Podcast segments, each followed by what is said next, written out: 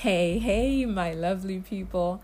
It's May, and I hope and pray that May brings us some good news and things will get better as the days go along.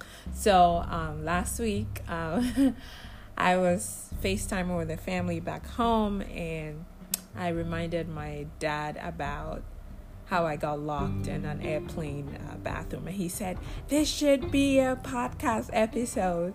So, I wasn't planning on doing this today, but I think we all need a laugh here and there. Laughter, they say, is, a, is um, the best medicine.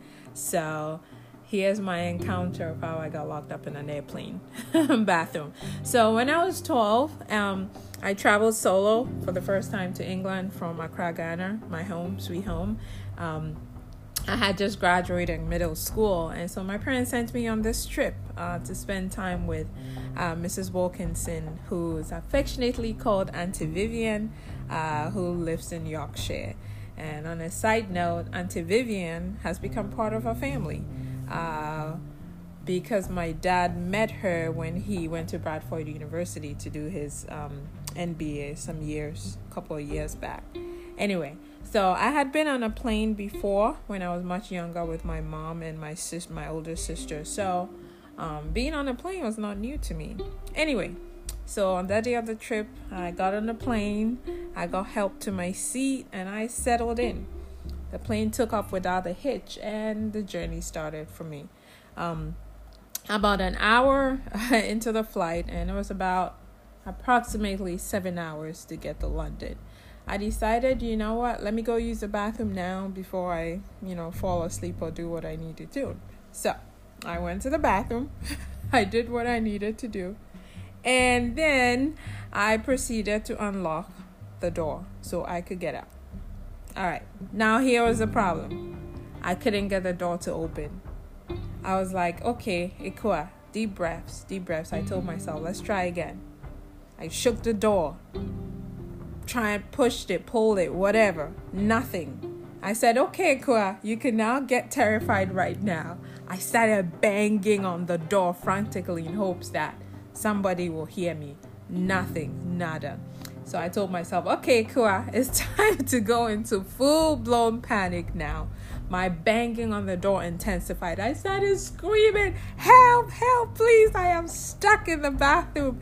Help. Oh, by this time, let me tell you, started crying. I said, Jesus, please, I can't spend the rest of the journey here. And oh my goodness, I was like, oh my God, nobody's gonna find me. They're not even gonna know I'm in here when they get to London. And then I was like, oh my God, can I breathe in here the whole time? I am telling you, I was like, oh my God, I'm only 12. I cannot die. Too young to die. Help me, Lord. Help me. Help me. I was literally wailing at this point. And then after a while, I got tired and decided, let me take a break, cry and break, panicking break, and then I can pick it up again. I took a minute, I took some deep breathing, and I decided, let me take another look at this door. I look, and it said, to unlock, push to the right. Are you kidding me right about now? I told myself. So I slowly pushed, and then the door opened and I then carefully poked my head out to see. And everybody was sitting in their seats doing whatever it was they were doing. No one heard me. No one heard me screaming. Oh dear.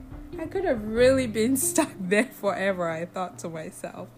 But anyway, I quickly walked back to my seat and I vowed not to go to the bathroom again for the six hours left of the journey.